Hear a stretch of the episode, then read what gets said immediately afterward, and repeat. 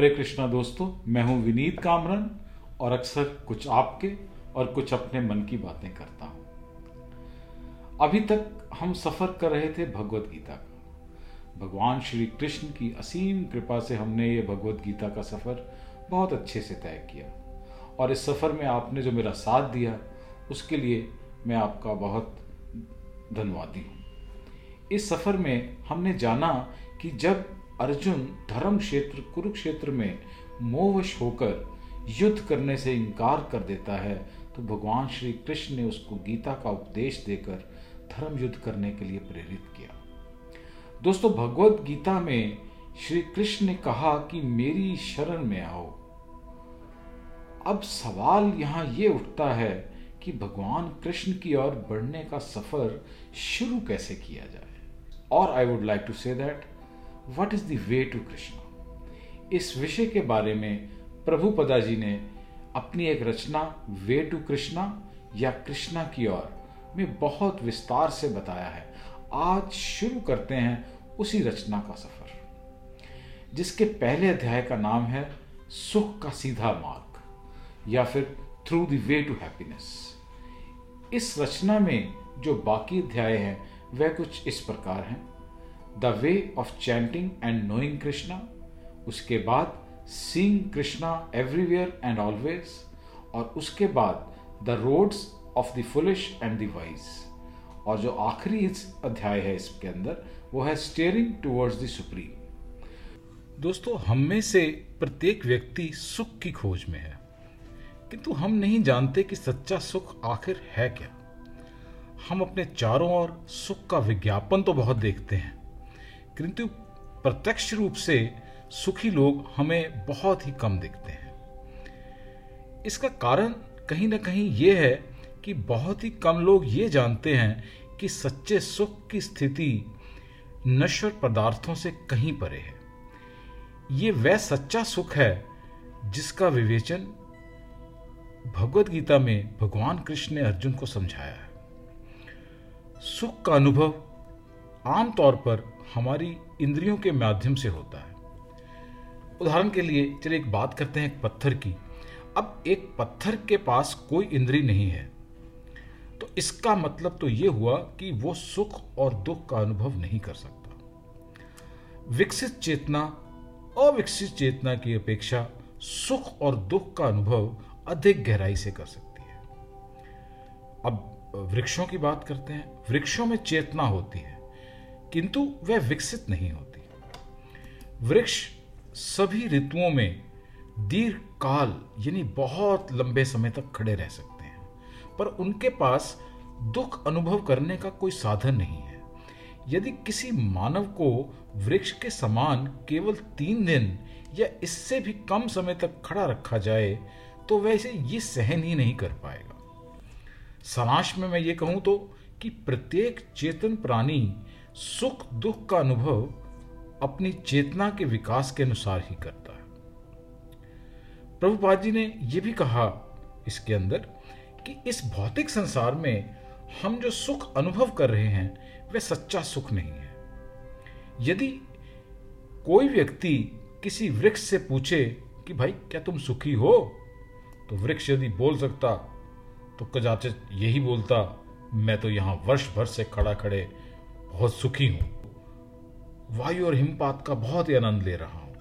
एक वृक्ष इस प्रकार की स्थिति में आनंद अनुभव कर सकता है, परंतु मानव के लिए आनंद का अनुभव, ये एक अत्यंत निम्न स्तर का है।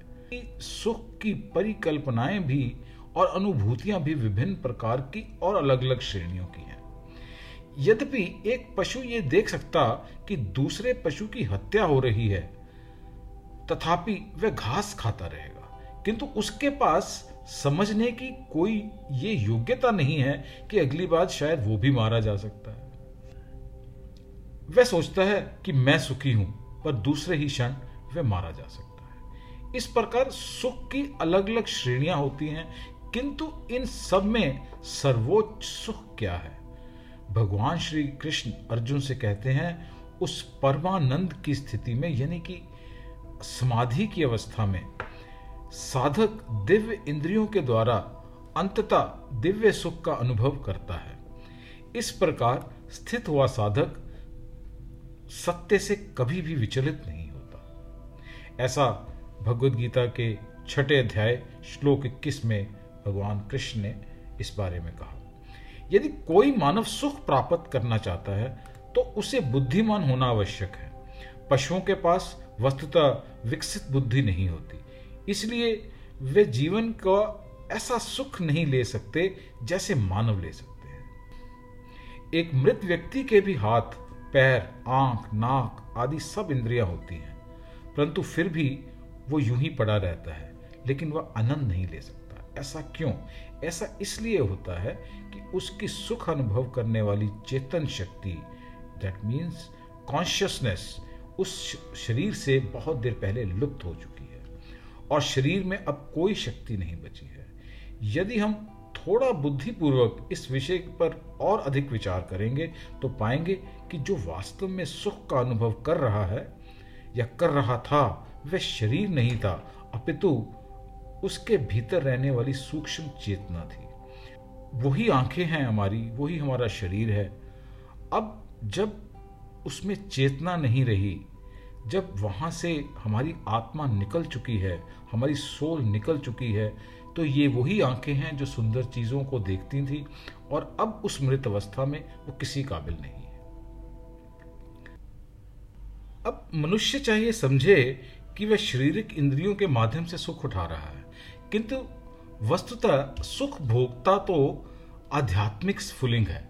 One may think that he is enjoying by the bodily sense organs the real enjoyer is actually that spiritual spark उस फुलिंग में सदा आनंद उपभोग करने का सामर्थ्य रहता है। किंतु भौतिक आवरण के कारण वह सामर्थ्य हमेशा अभिव्यक्त नहीं होता।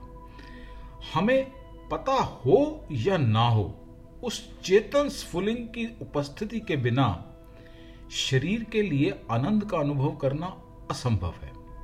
यदि किसी पुरुष को सुंदर मृत स्त्री का शरीर दिया जाए तो क्या वह उसे स्वीकार करेगा? कभी नहीं। क्योंकि उस शरीर में आध्यात्मिक स्फुलिंग, यानी स्पिरिचुअल स्पार्क बाहर निकल चुका है। पहले आध्यात्मिक स्फुलिंग उस स्त्री के शरीर में न केवल आनंद उपभोग ही कर रहा था, अपितु उस शरीर की देखभाल भी कर रहा था। जब वह आत्म स्फुलिंग निकल जाता है तब शरीर नष्ट हो जाता है।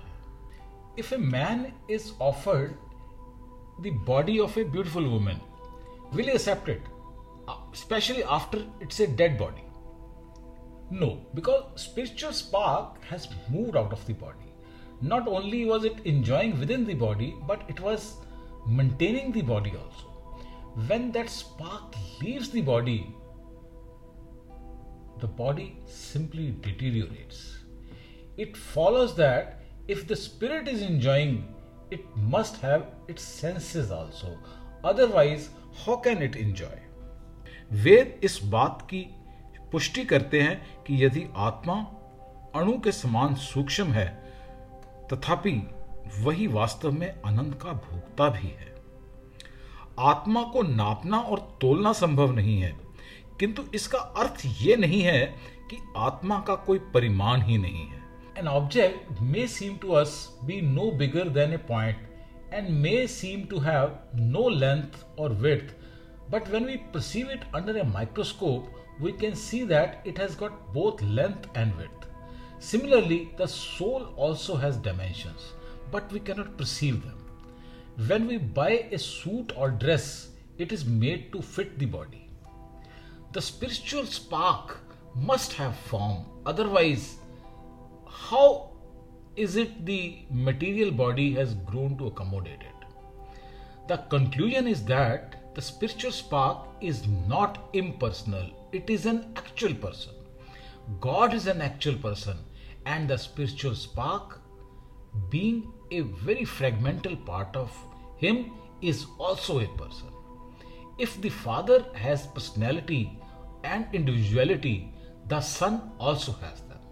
And if the Son has them, we can conclude that Father has them. So, how can we, as sons of God, assert our personality and individuality at the same time deny them to our Father, Father, that Father who is the Supreme Lord? जो पदार्थ हम एक बिंदु से अधिक ना लगे और जिसकी कोई लंबाई चौड़ाई भी दिखाई ना दे उसे भी यदि हम माइक्रोस्कोप यंत्र से देखें तो उसमें हमें लंबाई और चौड़ाई दोनों दिखाई देंगी। इस प्रकार आत्मा का भी अपना परिमाण होता है, पर हम उसका अनुभव नहीं कर सकते। यदि हम कोई वस्त्र खरीदते हैं तो उसे शरीर के अनुरूप बनाया जाता है। आध्यात्मिक स्फुलिंग, यानी स्पिरिचुअल स्पार्क का भी आकार होना चाहिए। अन्यथा ये कैसे हुआ कि उसे धारण करने के लिए भौतिक शरीर का विकास हुआ। निष्कर्ष ये है कि दिव्य आत्मा निर्विशेष नहीं है। ये यथार्थ में एक व्यक्ति है। ईश्वर एक वास्तविक पुरुष है और उनका सूक्ष्म अंश होने के कारण आत्मा भी एक व्यक्तित्व है। यदि पिता में निजी स्वरूप और विशिष्टता है तो पुत्र में भी ये अवश्य होंगे और यदि पुत्र में ये है तो हम निश्चित रूप से कह सकते हैं कि पिता में भी ये ज़रूर होंगे।